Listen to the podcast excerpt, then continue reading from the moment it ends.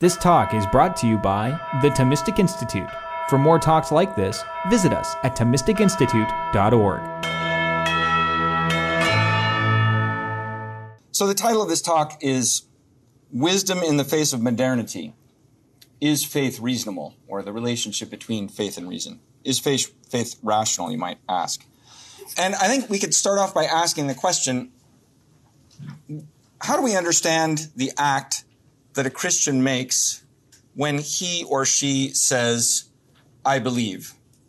And of course, every Christian at, you know, if you go to Sunday Mass, you profess the creed, which begins with this statement, I believe in one God, etc. Credo.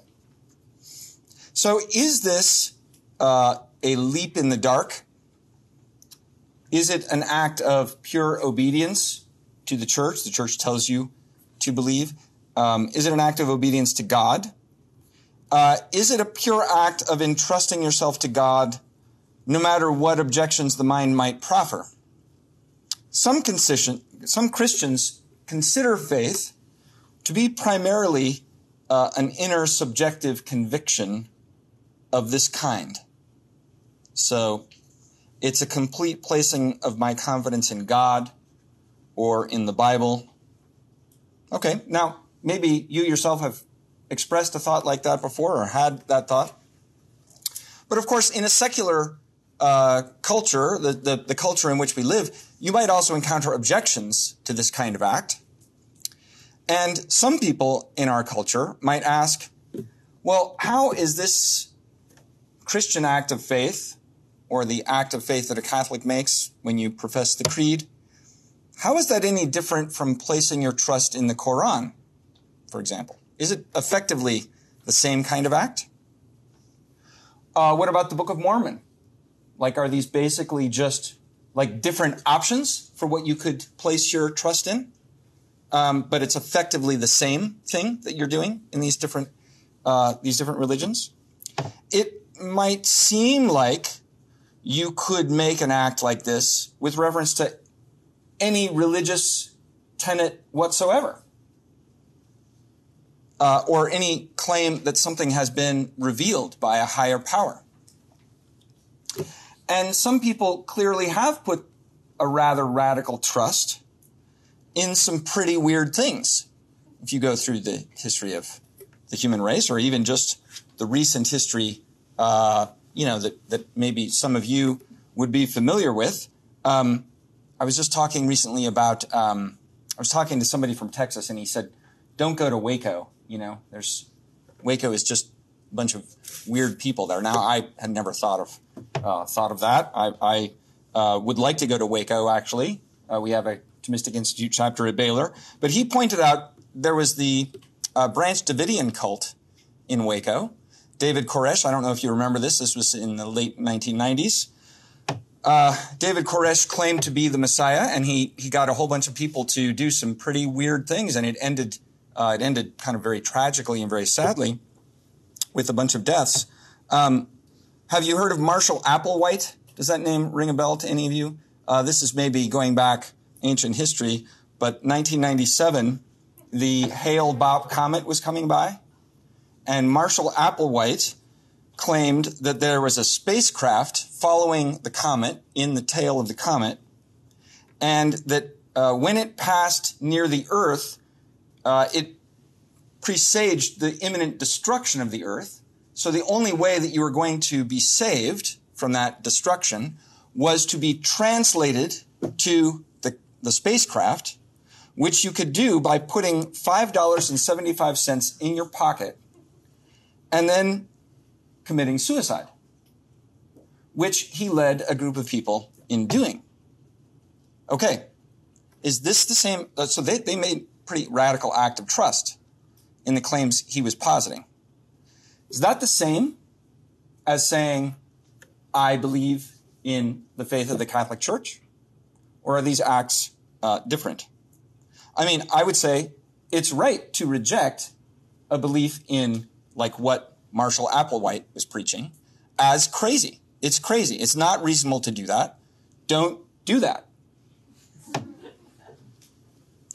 Is that what Christians are doing? Or are they doing something like that?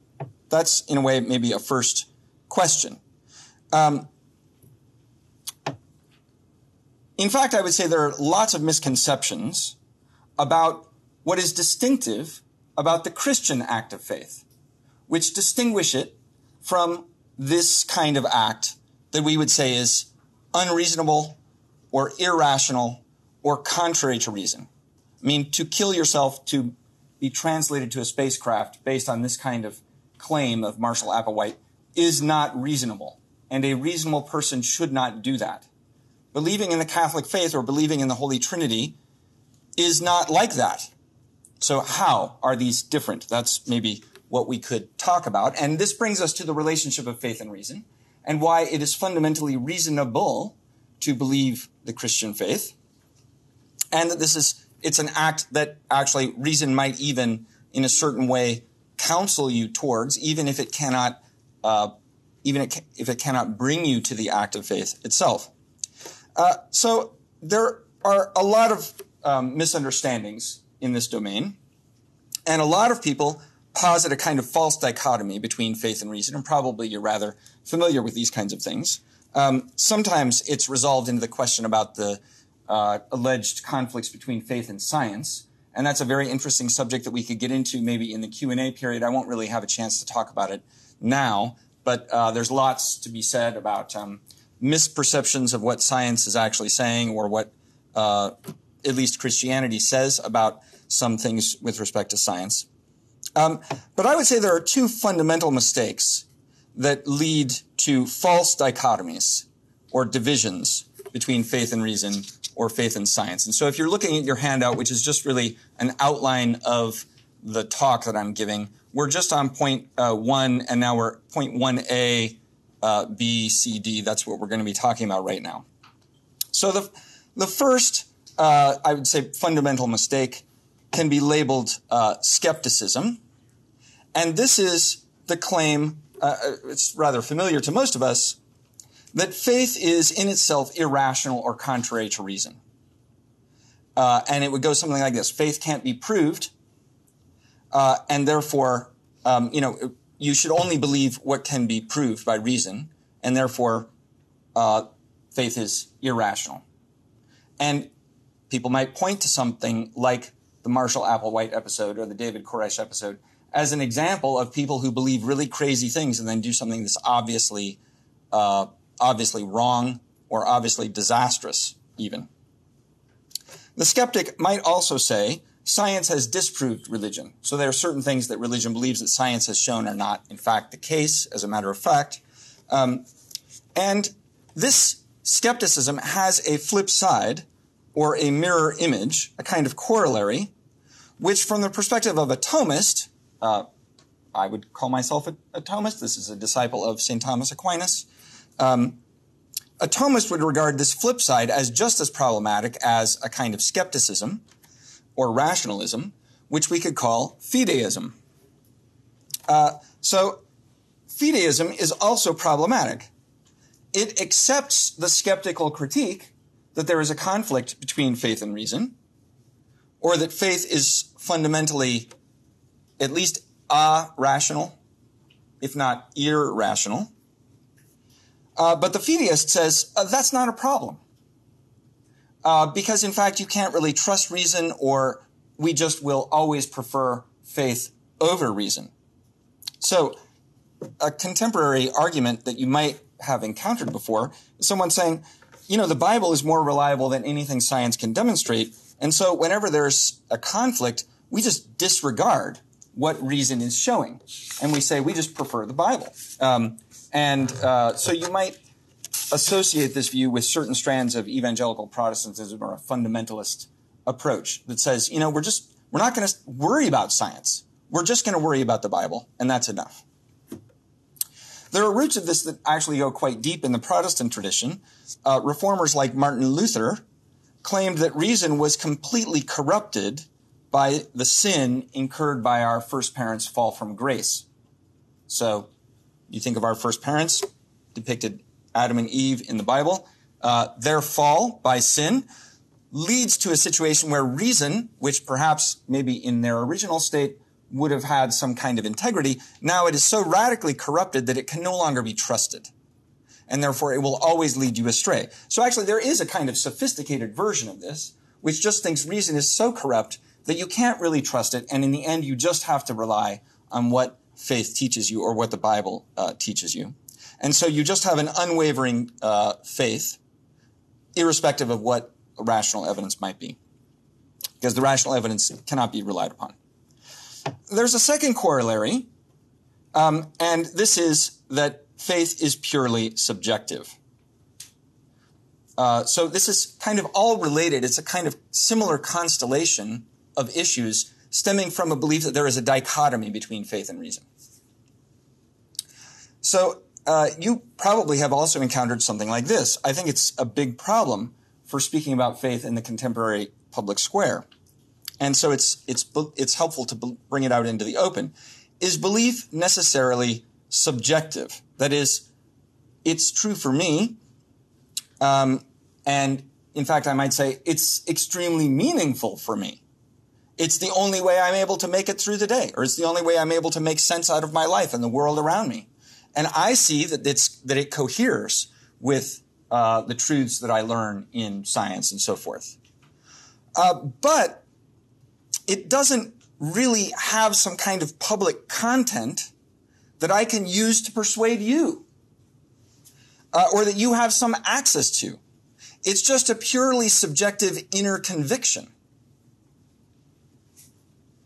And so it's purely interior and therefore purely subjective or private. And actually, if you've ever talked to a Mormon missionary, often they portray the act of faith something like this. So they will say that the, the essence of faith is you pray the prayer to your heavenly father. And if you sense that it's true, then it's, then it's true. And that's, that's the, that's the core of it. You know, it's just a an inner experience that no one else can really have any access to or can judge. So it might seem like this gives you a way out of the conflict between faith and reason, but I don't think it does. And I think actually it's, it's in a way, it's, it's an impoverishment of an understanding of what the act of faith really is. Okay, all of these are kind of dimensions of this first misconception that there is a division between faith and reason. Then there is a, uh, a second error, which is in a certain way uh, somewhat distinct, is an error that the Catholic tradition calls rationalism. And it's, in its strong form, it's the inverse of uh, the skepticism fideism uh, dichotomy. So skepticism and fideism on their own uh, posit a dichotomy between faith and reason. Rationalism merges faith and reason. So it holds that you can not only defend the faith from attack by using rational arguments, but faith itself can be proved by reason, or by history, or by philosophical arguments, or so forth. Okay, so note that we're not just talking about certain things that the faith holds to be true are provable by reason. Okay, that's a different position. So, for example, that God exists. Catholic tradition, as we'll, as we'll explain, has no problem saying that that can be believed by faith and also proved by reason.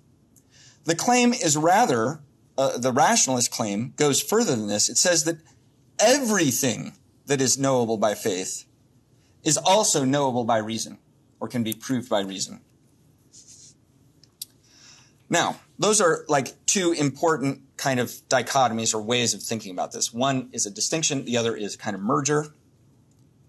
And this brings us to point 1c about medieval debates. Uh, it might be surprising to contemporary skeptics or a lot of contemporary people, but these very issues were very hotly debated in the Middle Ages. So the Middle Ages was not some time when like everyone just kind of blindly obeyed uh, the church's precepts or something like that. There was incredible intellectual ferment and diversity, and the medieval university often did a better job of examining these points and debating them than we do in the contemporary uh, the contemporary uh, modern university. So, for example, in the 13th century, St. Bonaventure, the famous Franciscan uh, theologian and philosopher, was quite skeptical about what reason can accomplish apart from faith. Now, I wouldn't claim that he is a fideist. Uh, that would be far overstating the case because actually you can really go quite far with St. Bonaventure in philosophy. But he did think, in a certain sense, that um, reason apart from faith was, was always going to be uh, extremely limited in what it could do. A generation later, in the early 14th century, another famous Franciscan, John Duns Scotus, argued in the other direction, emphasizing the rationality of faith, making faith largely reducible to reason, and dramatically curtailing the supernatural character of faith. Now, neither Saint, Fran- uh, uh, Saint Bonaventure nor Blessed Duns Scotus fell into the kind of gross forms of fideism or rationalism that I've been describing. I just mean to say that you already see in the Middle Ages that there were like real disagreements about this. Like the two greatest, arguably the two greatest Franciscan intellectual figures are on opposite sides of it. And you might say that in between them stands St. Thomas Aquinas, uh, who I tend to prefer in this debate, as perhaps you might have paused, might, might have intuited. So, uh, St. Thomas Aquinas, who was a Dominican, uh, philosopher, theologian of the 13th century, contemporary of St. Bonaventure, uh, offers a classic approach to these questions of the relation between faith and reason. And it's an approach that centuries later, so like not in Aquinas' own day, was it as clear as it is now, I think, uh, that the Thomistic approach really characterizes the main line of Catholic theology, or you might say the Catholic tradition, in understanding uh, what is an act of faith and what is the relationship between faith and reason. But Aquinas' view was kind of canonized over time, you might say, and especially in the First Vatican Council, which was in the late 19th century, responding to serious challenges of both rationalism and fideism, the, the church dogmatically defined a lot of things that are um, verbally very, very close to Aquinas' own formulation uh, of them. So now it's kind of become, you might say, the official doctrine, uh, or pretty close to it. And you find it in the encyclical of John Paul II, for example. So Fides et Ratio is going to uh, mirror Aquinas' teaching on this.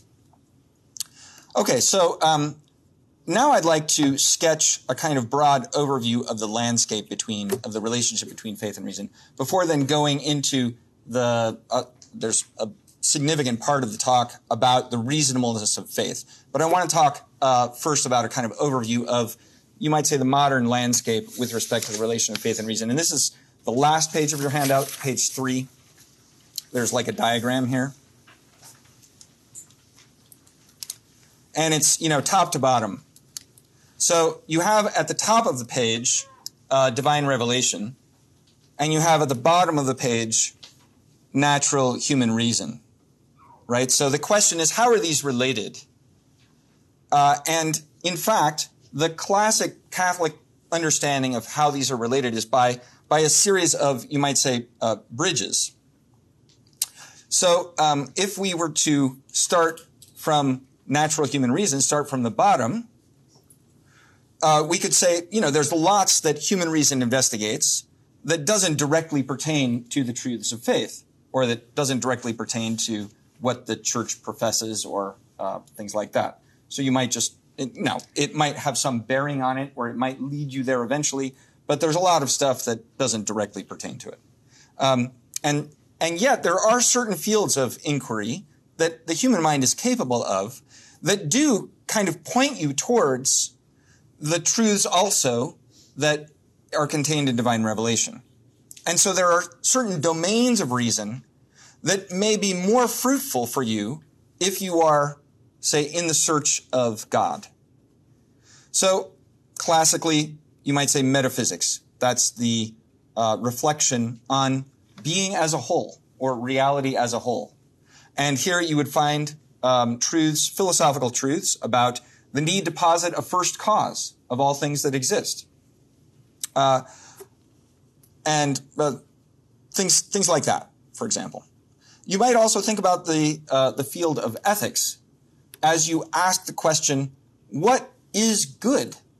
What should I do with my life? What is the meaning of my life? How should I live in order to be happy or to flourish? And these are questions that may lead you, they may start in, in a philosophical vein, they might quite easily lead you to religious questions and to beginning to turn towards, uh, towards divine revelation. But there also might just be um, scientific or cosmological questions, like as you ask, well, where did the uh, physical universe that we see come from? Like the planets and the stars and all of that. Uh, can we find the origins of the universe at some uh, some absolute having at some absolute beginning? Where is it headed? Uh, or you might think about um, the the marvelous order that you find in all of the sciences, and these might lead you also to pose uh, some of these some of these questions. Um, if you go to the top of the page and think about divine revelation, then you can also actually find in divine revelation things that point you in a certain way to the relationship between divine revelation and human reason. So there are some things in divine revelation which are just strictly speaking mysteries that the mind does not uh, fully penetrate. So the mystery of the Trinity, something like that. Uh, and nonetheless, the mind is able to grasp that there is a kind of internal intelligibility to the theological mysteries contained in divine revelation. Uh, so, you know, someone might object to the doctrine of the Trinity uh, by just using a mathematical claim like three can't equal one or something like that. Uh, but actually, when you begin to dig into the uh, the dogmas of the Trinity, you begin to realize that's not what the Catholic faith is is proclaiming about this. And in fact, there's there's a kind of internal coherence to the church's profession of faith about this. But even more, as you get into other mysteries like uh, the mystery of the Christ presence in the Eucharist by transubstantiation, um, you discover there's something uh, both very deep and very attractive, very beautiful, but also coherent. So you can see how it's possible to believe this, even if reason isn't able to prove to you uh, that it's true. So you can't argue from reason that transubstantiation actually occurs in the Mass. Uh, you have to believe the words of Christ, but you can understand the church's teaching on transubstantiation and understand that it doesn't involve an absurdity or a contradiction and that it's within God's power to do it. Okay, then there's also the external illumination of the world by mysteries. You might think of uh, some of the things you read in um, G.K. Chesterton or C.S. Lewis, where they they are able to see in Christian doctrines something that illuminates uh, something of our human experience, like our human experience of uh, sin, or the sense that we have that the world should be perfect, but somehow it's not. And why is that? Or our kind of nostalgia or longing for some perfection that we've never actually experienced. And that might be a kind of clue to us that there is, in fact, something, something more. Reasons of credibility, this is another very important traditional category. That's the third thing on the list here. Um, these are signs given to uh, the reasonable person, given to natural reason, you might say, that point to the reliability of some divine revelation. So classically speaking, we could say that the miracles that Jesus performs, the miracles of healing, for example, uh, I mean, he doesn't heal everybody in that he comes into contact with, but he does heal some people. And it seems that he does that, at least in part, in order to demonstrate the truth of what he is telling people. So it's a kind of divine testimony to the teaching that he is handing on. Now it's more sophisticated than that, but there are uh, definitely the, the miracles of Christ and the greatest of all miracles, which is the, the resurrection of Christ, which point to the truth of faith that we hear in divine revelation about him. So if someone is able to work those kinds of miracles, it is perhaps reasonable to believe them when they tell you that they are handing on divine teaching to you. But also the example of the saints, the per- perpetuity of the church, like the enduring fidelity of the church. This is a sign of credibility. And then lastly, at the kind of the lowest level, are the preambles of faith. This really is, in, in a certain way, the, the best bridge between faith and reason, because here you have truths uh, like the existence of God that reason can actually prove. And Aquinas famously uh, offers a number of proofs for the existence of God. They're philosophically demanding, and they're not always, you know, immediately satisfying to everybody. Um, he doesn't think that everyone will automatically uh, recognize their truth or their or accept them. But he does think that um, they're theoretically important from below to be able to prove, using reason, that it's possible to believe in a God who speaks to us. And he thinks that that's in a certain way a preamble. It walks before the act of faith, and it's necessary for the act of faith that it be provable that God exists. But this truth is also revealed to us by God. So it you can arrive there from either end of the bridge, you might say. Um, but there are other mysteries uh, also, like the existence of the human soul, which um, Aquinas thinks you also can uh, argue for philosophically, but also would be would be something revealed, and so forth. You might think of the dignity of human life. So Aquinas, and this is the the middle uh, point there in bold. Aquinas and Vatican I hold that there are two distinct orders. There's an order of reason, which is intelligible to the human mind, apart from divine revelation, and that philosophy can prove these truths. And that there also is the order of divine revelation or the order of faith, which requires a supernatural revelation and the gift that God gives to the individual believer to believe it in faith. Uh, so that these two distinct orders are bridged and you can, in a way, cross the bridge from either side. In the 19th century, you had rationalists, uh, and I described already something of this, but we, we tend to know the 19th century rationalists um, better. Uh, they would claim that human reason can demonstrate truths of revelation, so they don't they don't get the balance right. You also have uh, what is labeled here traditionalism, or we could call fideism, that faith gives you all that you need. We've already talked about this. Two uh, other figures who might be helpful to just put on the map Immanuel Kant. He basically holds that, uh, well, there might be a bridge there, but we can't know anything about it. So the result is that you have a kind of agnosticism about uh, religious claims, and even the the sense that revelation itself is unintelligible to reason. You know, reason can't really get any traction there. Uh, or David Hume, there is no bridge. Um, so atheism, materialism, this is simply the truth. That's all there is. Okay, so now I'd like to move to the next part of the talk, having kind of mapped out this map, and talk about the reasonableness of belief or the reasonableness of faith. And the first thing uh, I want to do is to clarify a little bit uh, what we mean by the act of faith, or what is belief. And I think we can distinguish belief on a natural level, a kind of natural act of belief, and then what I would call a supernatural act of faith, which is really what we're after, what we're trying to uh, get to, what a Christian does.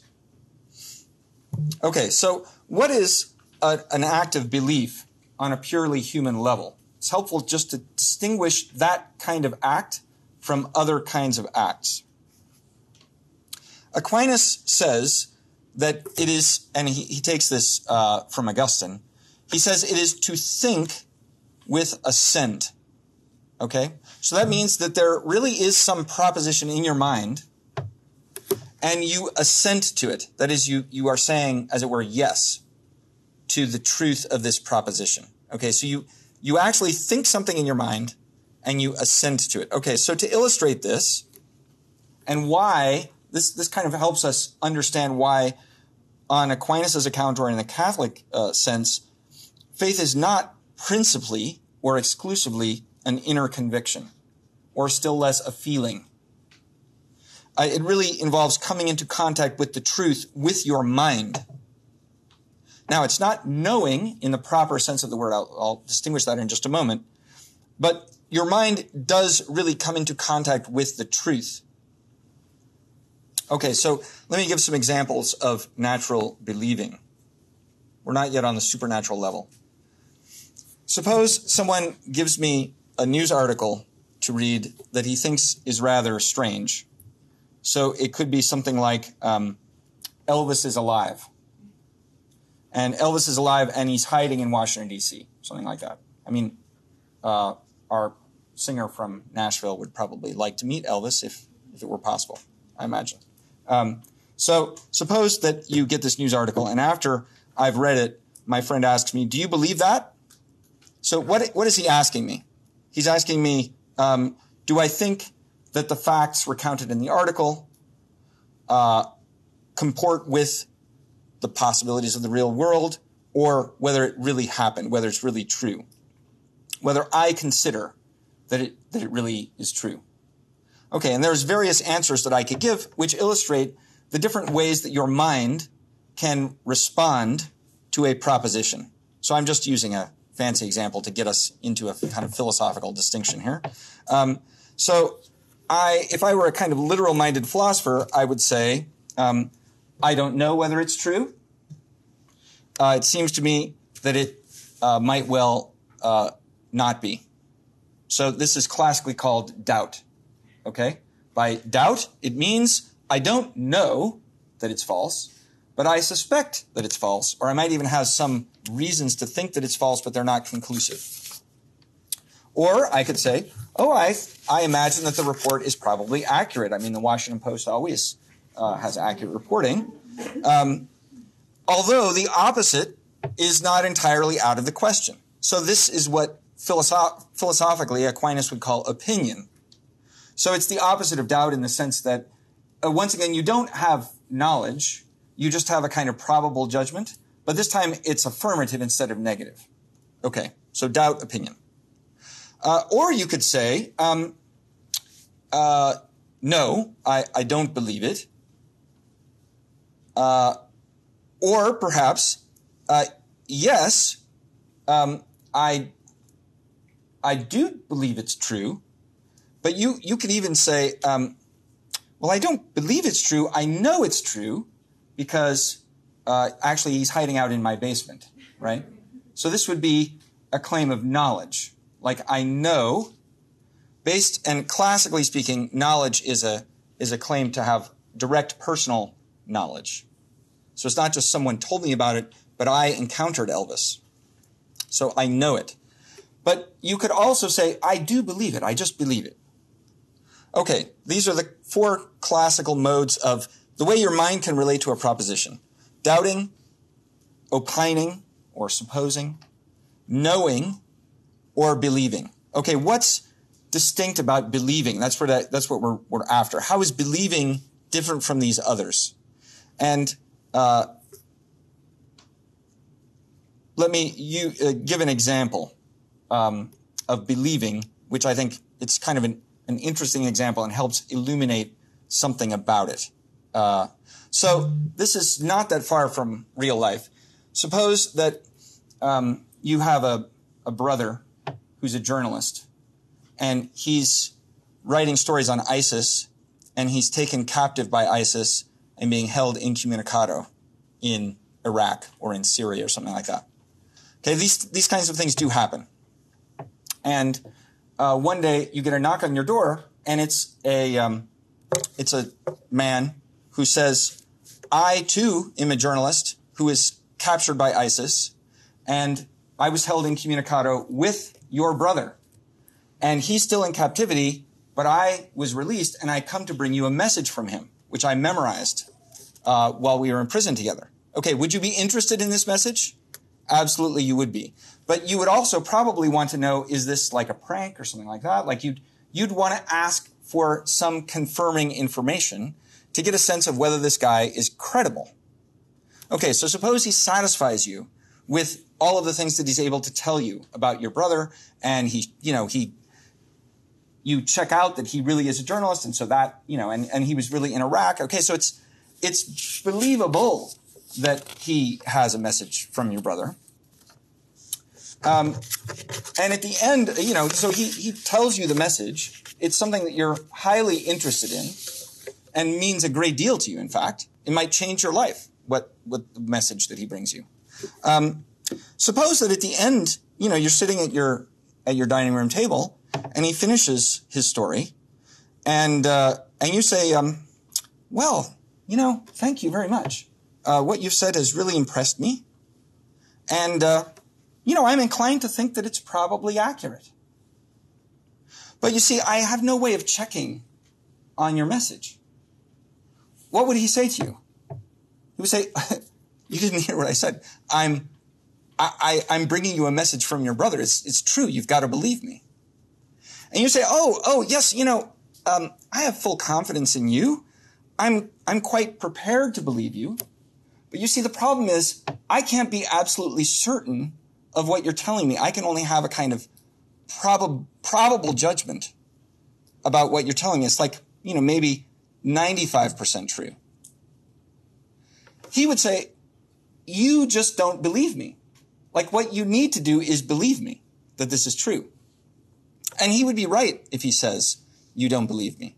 Because we kind of understand that it's a very different response to say, I'm like 99% sure that you're telling me the truth and saying, I believe you. What's the difference? The difference is that when you say, I believe you, you make an unqualified act of assent to the truth. And you no longer are entertaining the possibility that it's not true. You simply are now regarding it as true. Okay, but, but you don't see the truth of it. You don't see the evidence for why it's true. You have a good reason to believe the messenger, and you simply take the messenger's word as speaking the truth to you.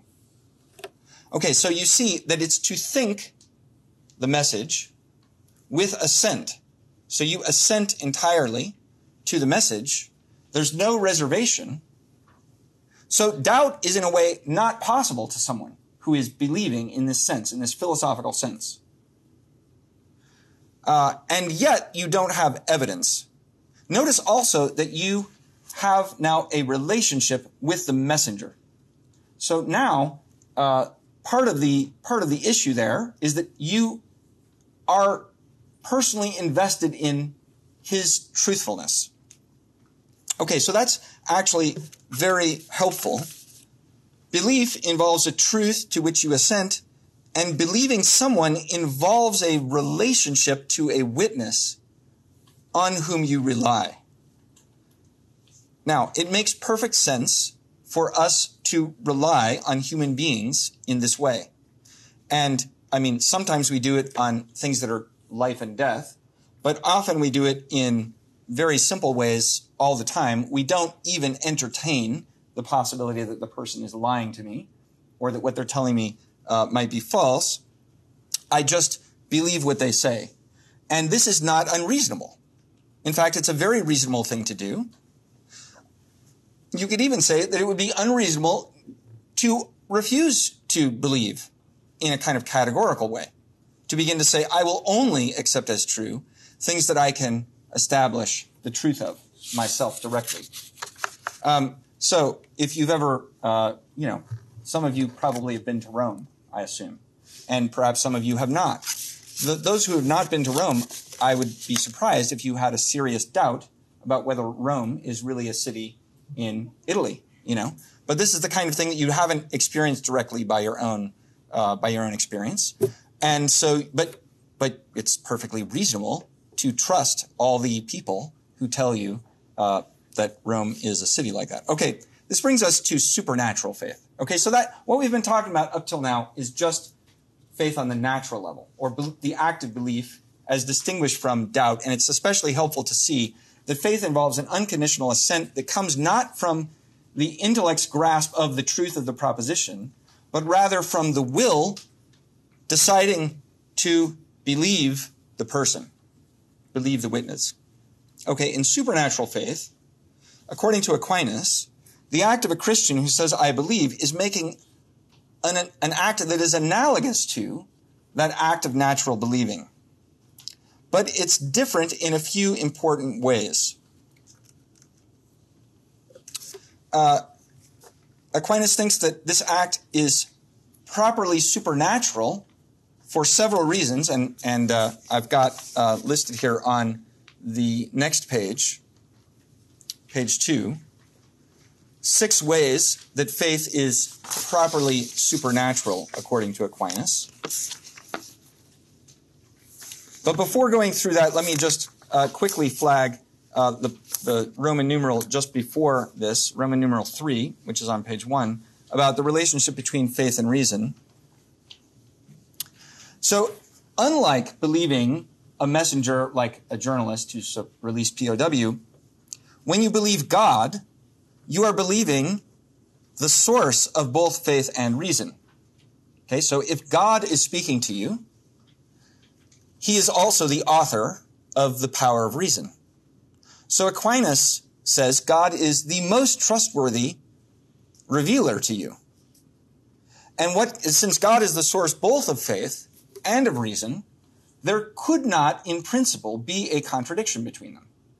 So Aquinas has a famous account of this, which is reproduced in uh, the First Vatican Council, and you also find it in John Paul II uh, in his um, Fides et Ratio encyclical. Um, since God is the source of both of these lights of the mind, uh, a contradiction between them is not possible. So, anytime there appears to be a contradiction, you know either that your reason is not uh, concluding its argument, you have made a mistake somewhere in your logical argumentation, um, or perhaps you have misunderstood the claim of faith.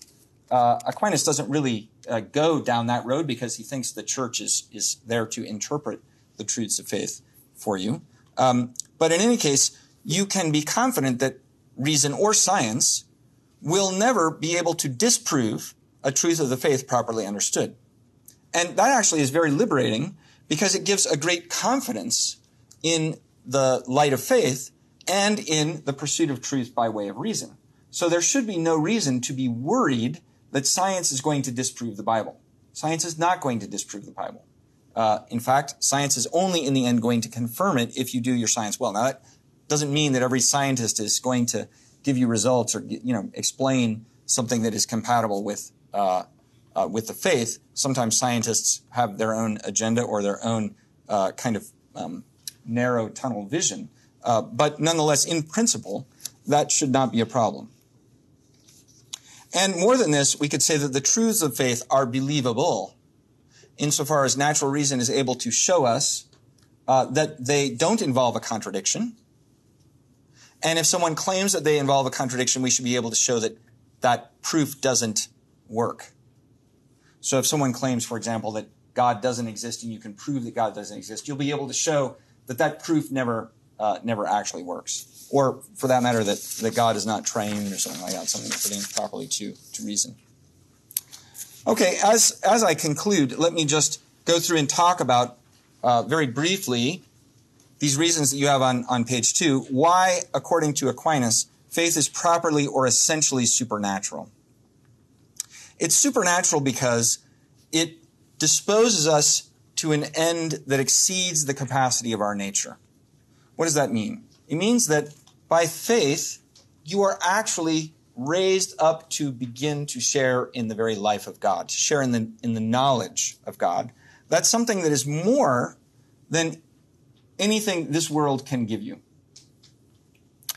Secondly, it cannot be acquired by human action. So no amount of moral effort can generate an act of supernatural faith. It has to come from God. It is infused into the mind, you might say, by God. God sheds his light on you and it moves you to believe. It is essentially supernatural.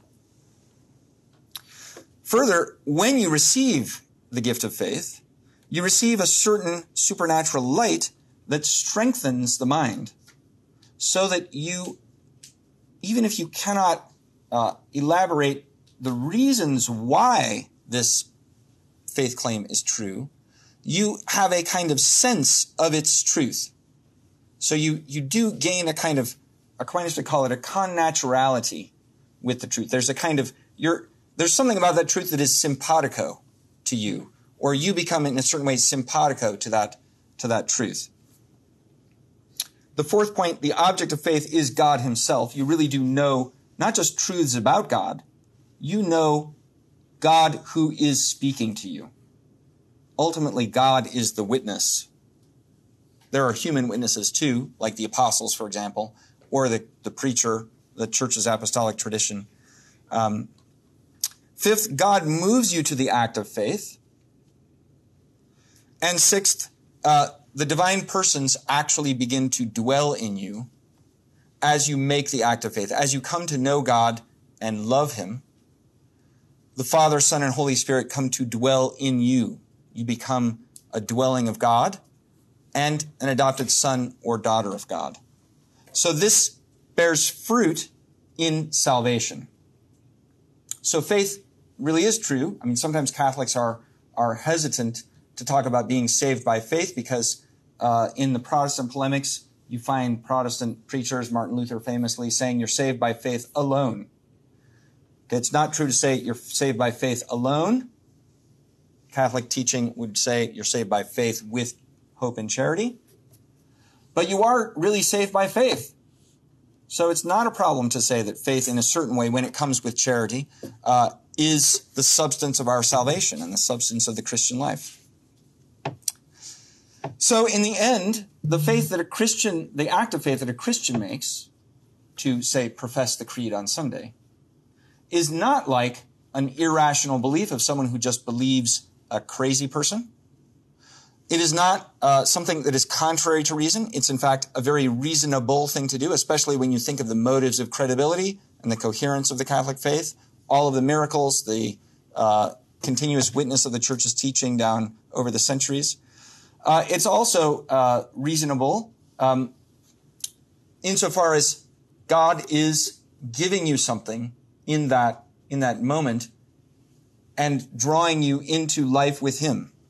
So there's something properly supernatural that is different from uh, a natural act of just believing uh, just anyone who, who walks down the street.